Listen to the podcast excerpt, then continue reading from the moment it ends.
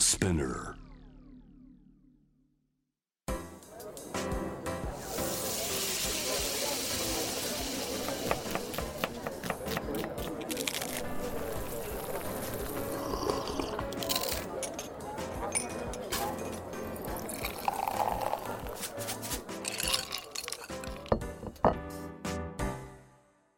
アジナ副音声Voice of Food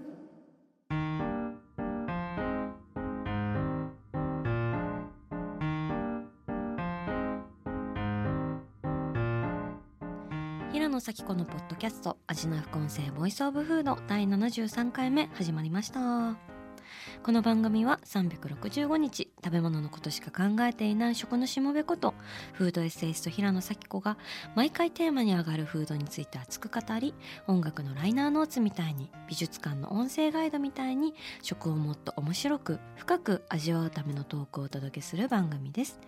今回も前回に引き続きアンダ餃子のアンダ優子さんをゲストにお迎えしております。アンダさんよろしくお願いします。よろしくお願いします。えー、後編となります。今回はですねあのアンダさんの、えー食生活に迫るという感じなんですが、はい。あの前回ちょっと盛り上がりすぎて水餃子までたどり着けなかったせっかくアンダ餃子といえば水餃子なのに水餃子紹介できなかったということではい。今水餃子つまみながら、ははいいお話ししていけたらと思いますので、水餃子さんお越しください。やったぜ嬉しいテイクアウトもできます、えー、冷凍で配送もねそうですね。オンラインでも買えるんだよね、これ、はい。もう私の冷凍庫には常にあんだ餃子が入っている。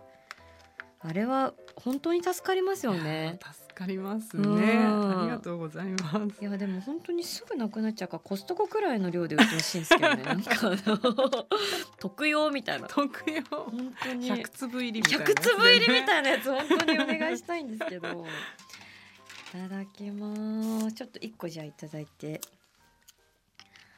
いただきます。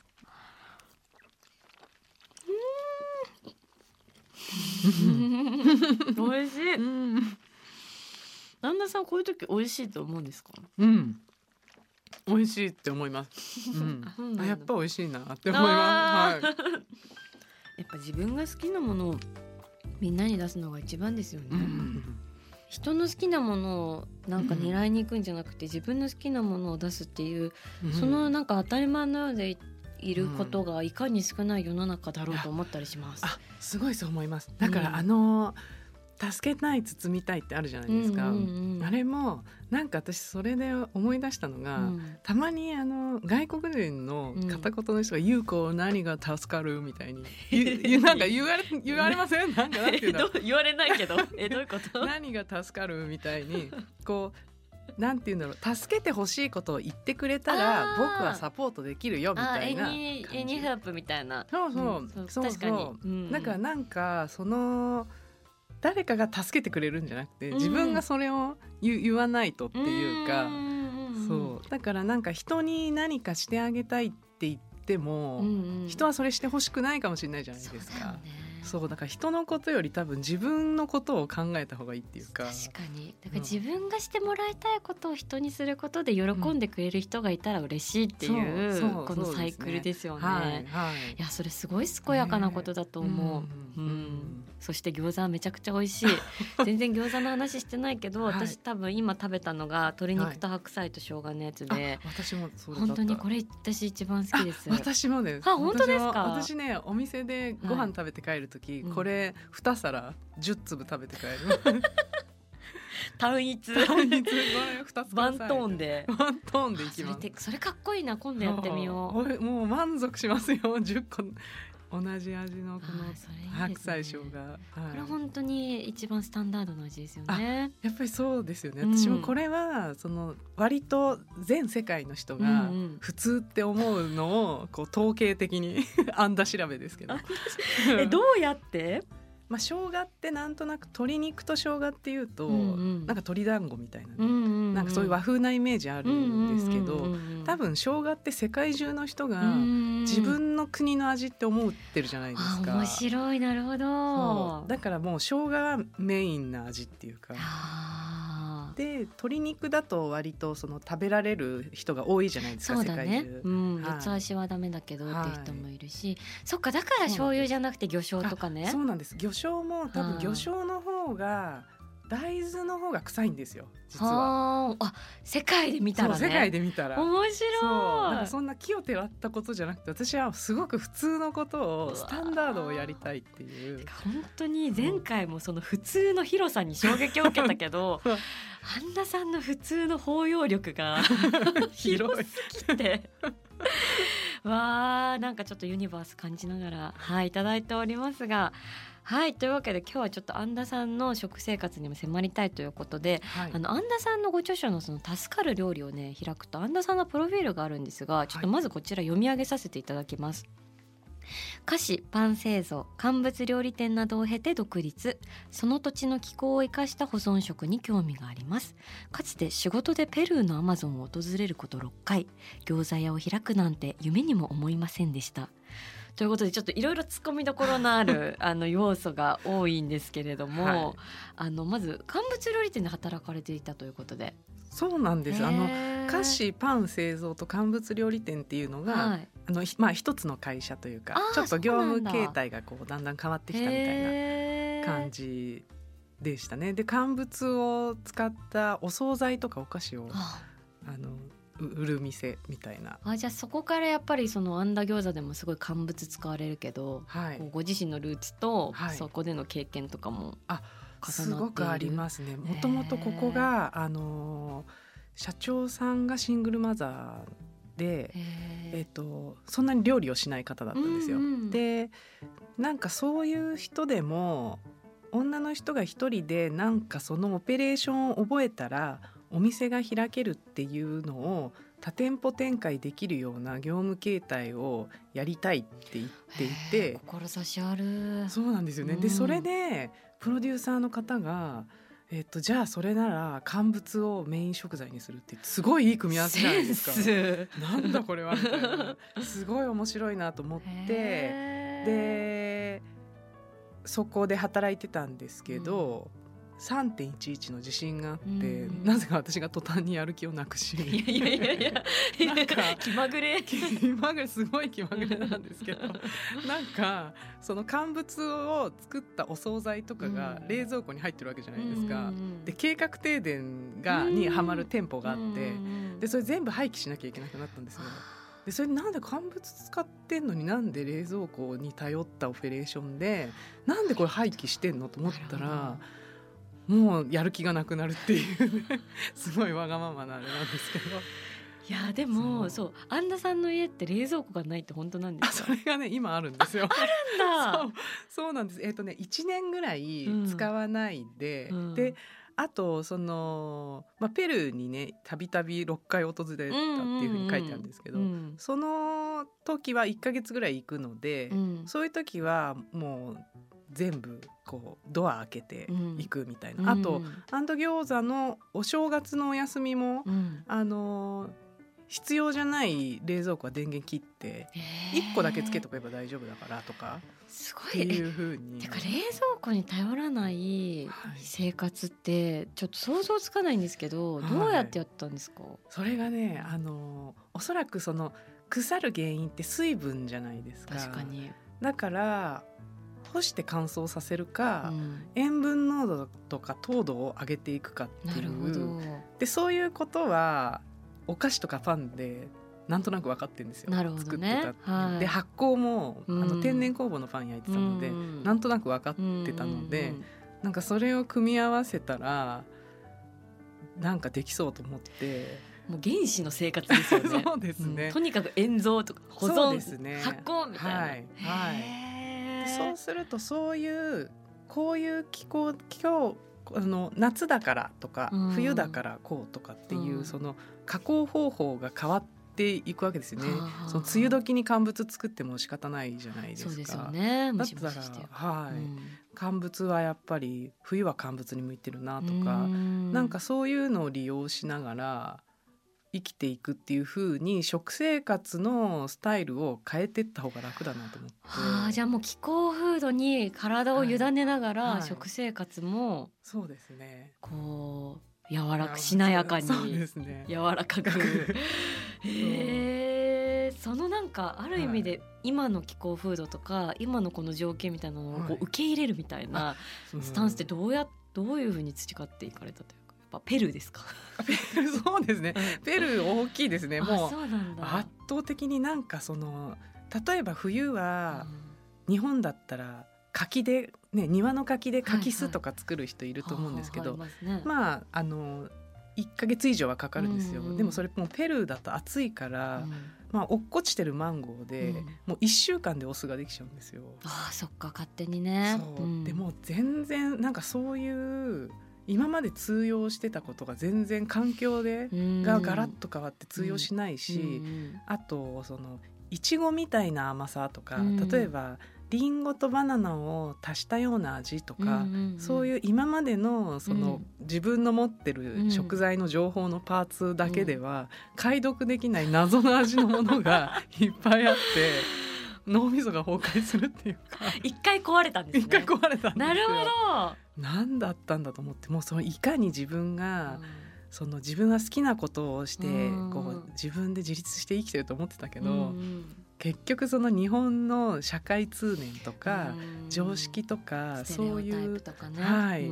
そういうことの枠組みのそのなんか洗面器みたいなところで泳いでただけだったんだみたいな。枠組み洗面器なんだ。洗面器だったと思っすってごい狭かったんだ。狭かったんだと思って。うん。出たらすごい広い湯船広がってたくらいの。広がっててはい。面白い、は安田さんの自炊の中ですごい。興味深いなと思ったのが、そのチチャロン、はいはい。チチャロンっていうのが最初に私の自炊みたいな感じでボンって出てくるんですけど、はい。結構ほとんどの人ハテナだと思うんですけど、はい。チチャロンって何なんですか？あこれはですね、あのよく南米ではい食べる、はい。まあ主にうんあの豚肉で作る、うん。まあ焼き豚みたいなものなんですけども、あのいろんな作り方があってオーブンで蒸し焼きにしていく場合もあるし、うん。お鍋で最初茹でながらあのお水がどんどん足さないと減っていくじゃないですか。はいはい。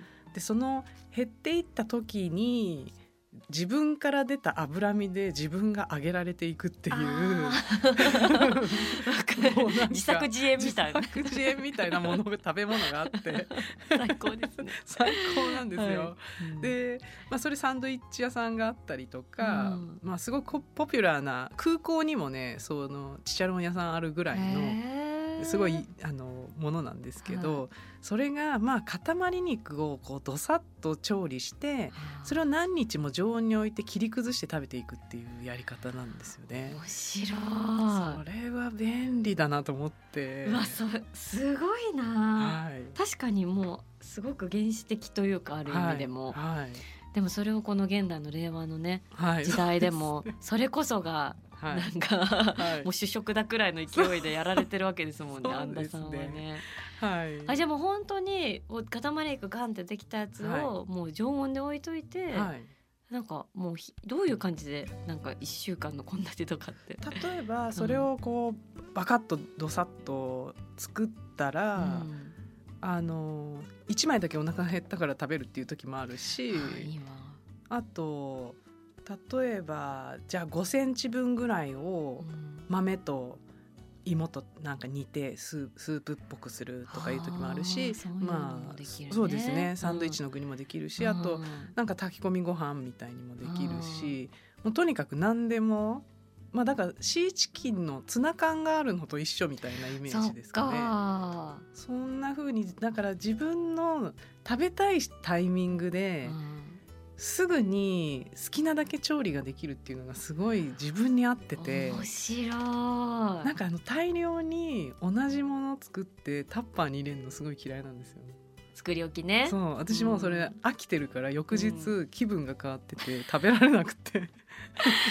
違う自分になっちゃうんですね。違う安田さんは違う自分になっちゃうことを大事にしてる感じですね。あそうです。そう、はい。そのそうなんですよ。そのうん。違う自分の違う気分になった時のその気分を保ちたいっていうか。なるほど。本当にだからこう内なる欲望に対してすごくはい。こうちゃんと聞いてるというか、はい。なんか事情とか仕方ないとかそういうことで、はい。あのそこの蓋をしないっていう生き方。そうするようになりましたね。っていうのはねやっぱね作り置きして食べ過ぎるっていうのが多分一番私の健康を害する原因なんですよ自分は。なるほどだからなるだけ食べ過ぎないようにするにはどうしたらいいかって考えるとやっぱりその私が思う今全世界のスタンダードな その保存食を切り崩すっていう例えば乾物、お米とか穀物も乾物だし、と漬物みたいなものを切り崩してその都度その都度切り崩して料理にするっていうやり方がやっぱり料理の正しい道筋というか順序なんじゃないかななるほどなでも確かに今気づいたけどなんかそんなに自由にものを食べれていないかもしれないと思った。やっぱ不自由さって伴いますよね。そうですね、うん、そうですね。その今いる場所とか、今いるタイミング、その量とか、作りすぎたから、もったいないから食べ過ぎちゃうとか、もらったから食べなきゃとか。そうですね。ね意外とみんな食に自由じゃないのかもっていうのを。自分なりの自由とは何かっていうのを追求していった結果、一つの答えとしての塊肉だったっていう。そうそうですね。だからなんか結局大体のことがそうやってなんていうのすごい悪い言葉で言うと、うん、これがもらこれをもらっちゃったからとかこれがまだ残っちゃったからとかこうなっちゃったからああなっちゃったからっていうふうに割と状況が受け身で起こるじゃないですか。そでそれをなんか全部うまく組み合わせたら、うまい具合にあの自分の気持ちと合致して生きていけるような組み合わせに組み替えられると多分最強だなと思ったんうわすごい。え深くないですか？なんか。そっか、だから押し付けられるものというまあある種のその、まあ、抑圧ですよね、はい、いろんな抑圧みたいなものがある社会ではあるけれど、それをなんかこう自分のその知恵とか、まあ、感覚とか、そういうもので編み替えてそうですね、うん、だからこれはちょっと5人ぐらい呼んでみんなで食べようとか。なるほどね。それでこう自分のフィールドに持っていくっていうか、はい、うわそれだからさ生き方なんだよ。いやあんたさんから学びたいことって。やっぱ単純にそう美味しく食べる方法とかなんか便利な食べ方とかなんか体にいいなんとかとかじゃないやっぱその深いレイヤーの食べるとは生きるとはみたいなとこっすね。そうですね。はい まあ、だからかそのやっぱ安田さんの言葉というか安田さんの本とか読んでるとその食べしのぐとか食べつなぐみたいな言葉遣いすごい印象的なんですけど、なんかそれはどういうところから出てきてるのかなっていう。もともとがおそらくその小さい頃からの食の体験がエンターテインメントじゃなくて自分の体調を管理するものとかなんかそういうその命に関わるものとして密接にこう関係してたっていうのがあるので。なんか最低限死なないっていうことを目標にしてるっていうか なんかそう切実だね。はい、はい、そうですね。はい、でもなんか安田さんですごい魅力的だなって思うのはそういう切実さとそのユーモアのバランス、はい、なんかウケるじゃないですか。なんか。そうですか。なんかラゲーライスとかもちょっとウケるし。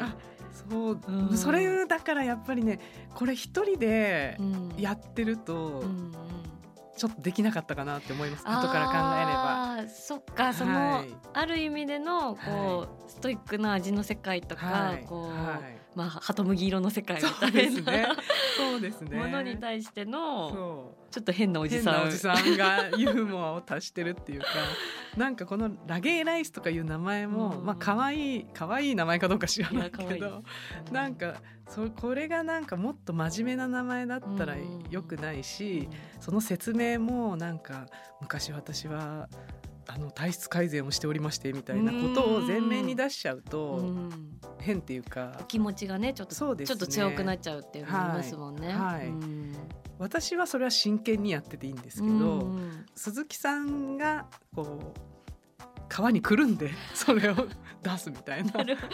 その切実さとそう。雀荘バイブスみたいな。そうねそれをごっちゃにして。うわー奇跡の組み合わせだマジで。えでもアンダさん自身もすごい面白い食べ方されてるなと思ったのが、はいはい。なんかスパイスの話をはい。本の中でされてた時に、そのはいスニッカーズにキャラウェイシードが合うとか、はい。あ何それみたいもなう。やってください。もうすっごい美味しいです。スニッカーズうん。にキャラウェイシードを、うん。あのスニッカーズ半分に割って、はいはい。あの粘着する部分に こうめちゃくちゃいっぱいつけて食べるとすっごい美味しくって。そうなんだ。そうなんですよ。えそれってどうやって思いつくんですか？なんか。いやなんか、うん。あのその人の作品をっていうか、うん。そういう市販のものをやっぱり自分の食べたいように食べたいなっていう。あーやっぱそこもその編集があるんですね。そうなんです。アジャストがね。はい、そうです、んそしてそのなんていうんだろう私たちっていう、うん。共同作業で考えるとスニッカー作ってくれる仲間がいるみたいななんかそれやってくれたし人のやつを、うん。私はスニッカーズつけまにキャラウェイつけますとかっていう感じで。あーなるほど。なんか地続きなんですよね。まだこの未完の作品を 私がここで完成させますみたいな。あでもなんかその感じわかります？私すべての食べ物がそうだと思ってて。はい。口の中に入れて、はいまあ自分の中のそう水分と混ざった瞬間に初めて完成するわけじゃないです か。そうですね。すごい責任重大っていうか、そうですようんね。一緒に作ってる感じは確かにあります。ありますようね。んでなんかその味覚ってその甘いよねとかって言っても、感覚がやっぱそれぞれ肉体が違えば違うから、本当の意味では言語では共有できないじゃないですか。そうだからもう一人で作業するしかないんですよね。その黙々と。孤独なね。孤独な。すごいチューニングを。チューニングをちょっとずつ合わせながらこれは違うこれはある。これは違うみたいな感じでやりながらそうですね。理想をお。自分の中の理想を少しずつそれは鈴木さんはペーハーって言ってるんですよね。多分それごめんなさいわかんない。わかんないあのペーハー値のペーハーのことですかねだと思うんですけどざっくり味の組み合わせってことだと思うんです鈴木さんは。これはこの味はこ今のペーハーに合うとか合うとかそう口の中のペーハーとあの食べ物が混ざった時の ペーハーめちゃくちゃがわかんないけえ何でしたっけ？その撮影の前のペーハー撮影の前のねペーハーね、シーセンだけだとね、うん。お赤飯のおにぎり。でペーハーが。ペーハーが合うよくわかん朝早い撮影はそれでペーハーが合うって。全然わわかんないかんないんです。すごくわかんないちょっと今度鈴木さんも呼んで、ちょっとそうはいですね。さらになんかペーハーの話を。ペーハーの話しましょう。はい。うん、ありがとうございます。最後に私ちょっとすごく助かる料理を読んでいてめちゃくちゃ素敵だなって思ったあの言葉があってさっきまでの話にも通ずるんですけど、その料理は学問でも道でもない強いて言えば台所で個人的な神話を紡ぐものだっていう風にはい。半田さんが言ってて、はい。そうなんだ正解とかないんだみたいな。それぞれがそれぞれのはい神話を紡いで生きていくんだみたいな。そうそうですよね、うん。なんか最終的うにんそうじゃないですか、うんうんなんかそのし温かな視線というかなんかある意味で希望でもあると思っていて、はい。なんか自分だ誰のものでもない自分の人生を生きるじゃないけど、はい。なんかすごい言葉だなって思ったんですけど、うん。なんか自然と出てきたんですか？うん、そうですね。あのあんまり人がどう思ってるかっていうのを気にしないタイプだから、うん。なんか自分の物語のこの道に合ってるかどうかだけが気になるんですよ。面白い。だからそのここで醤油を使うのは全然違うとかそのさ鈴木さんのそのニラとニンニクと醤油は反則だみたいな。な 謎のそれも多分あの彼の神話だと思うんですけど、うんね。彼だけが見てる世界ですよね。そうなんです。うん。だからその自分のこう湧き出てくるうん。その物語みたいなことをこうなんかブラッシュアップしていきたいというか。あだからその物語を多分守りながらっていうか、はい誰にも邪魔させずに、はい。でもなんか外から来るものも柔軟に受け入れながら、はいはい。紡ぎ続けていくと。いね。うわーね前回もあんだ餃子は未完であるっておっしゃってたけど 要はだからあんだ餃子も含めてのはい。安田優子さんのはい。その神話の一部ってことですよね。そうそうですね。あはーなんか最後まで私勝手に見届けたいです。安田優子さんの神話を。嬉しいです。なんかおばあさんになった時の安田さんとかどんな感じになってんだろうみたいな。どうねどうなってるですか、ね、とんでもない魔女だと思いますよね。そうですよね。はい。うん。いやどうにかね私はね自分の好きなものをね自分の好きな調理法で食べる作戦をね、はい。まあ、それ自分が調理できなくなった時にもそれができるそれが店なのかサービスなのか。なるほど。なんかそれ誰かやってくんないかなと思ってるんですよ。その布石をあんなあ餃子で売ってんの？そうです。今ちょっと面白すぎる。実験中です。そっか。あじゃあいつはい。かもし自分が、い。そのもう手を動かせなくなり、足腰が弱くなったとしても、自分の好きなものを誰かが作ってくれる社会を作るためのオのペレーション。オペレーション。今あんな餃子で自分でやってる。自分のために。そうでそれにあの喜ばせられてるだから一消費者の私。すげえ。全部あんな物語の一部だった 光栄です、はい。登場人物。登場出ていただ一き一村人 A だったっていうことが判明しました。いや叶わないね。本当に。ありがとうございました。ありがとうございます。アジナ副音声ボイスオブフード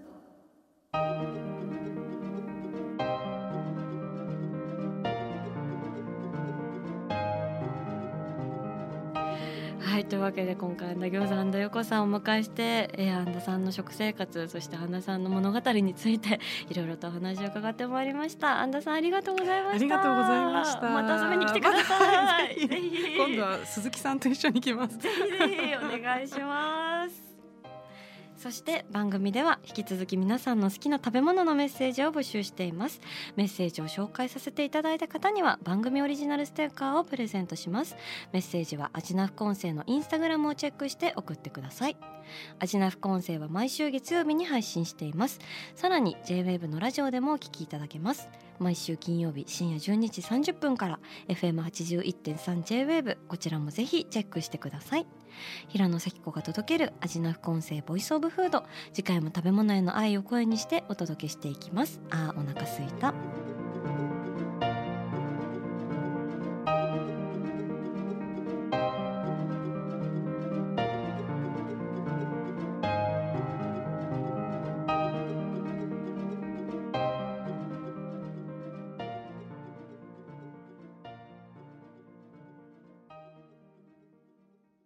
ここで SPINEAR からのお知らせです。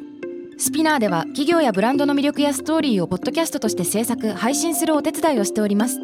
ポッドキャストを通してお客様とのタッチポイントの創出とエンゲージメントを向上させてみませんか？お問い合わせは概要欄の URL かスピナー .com の SPINEAR Branded Podcast からお願いします。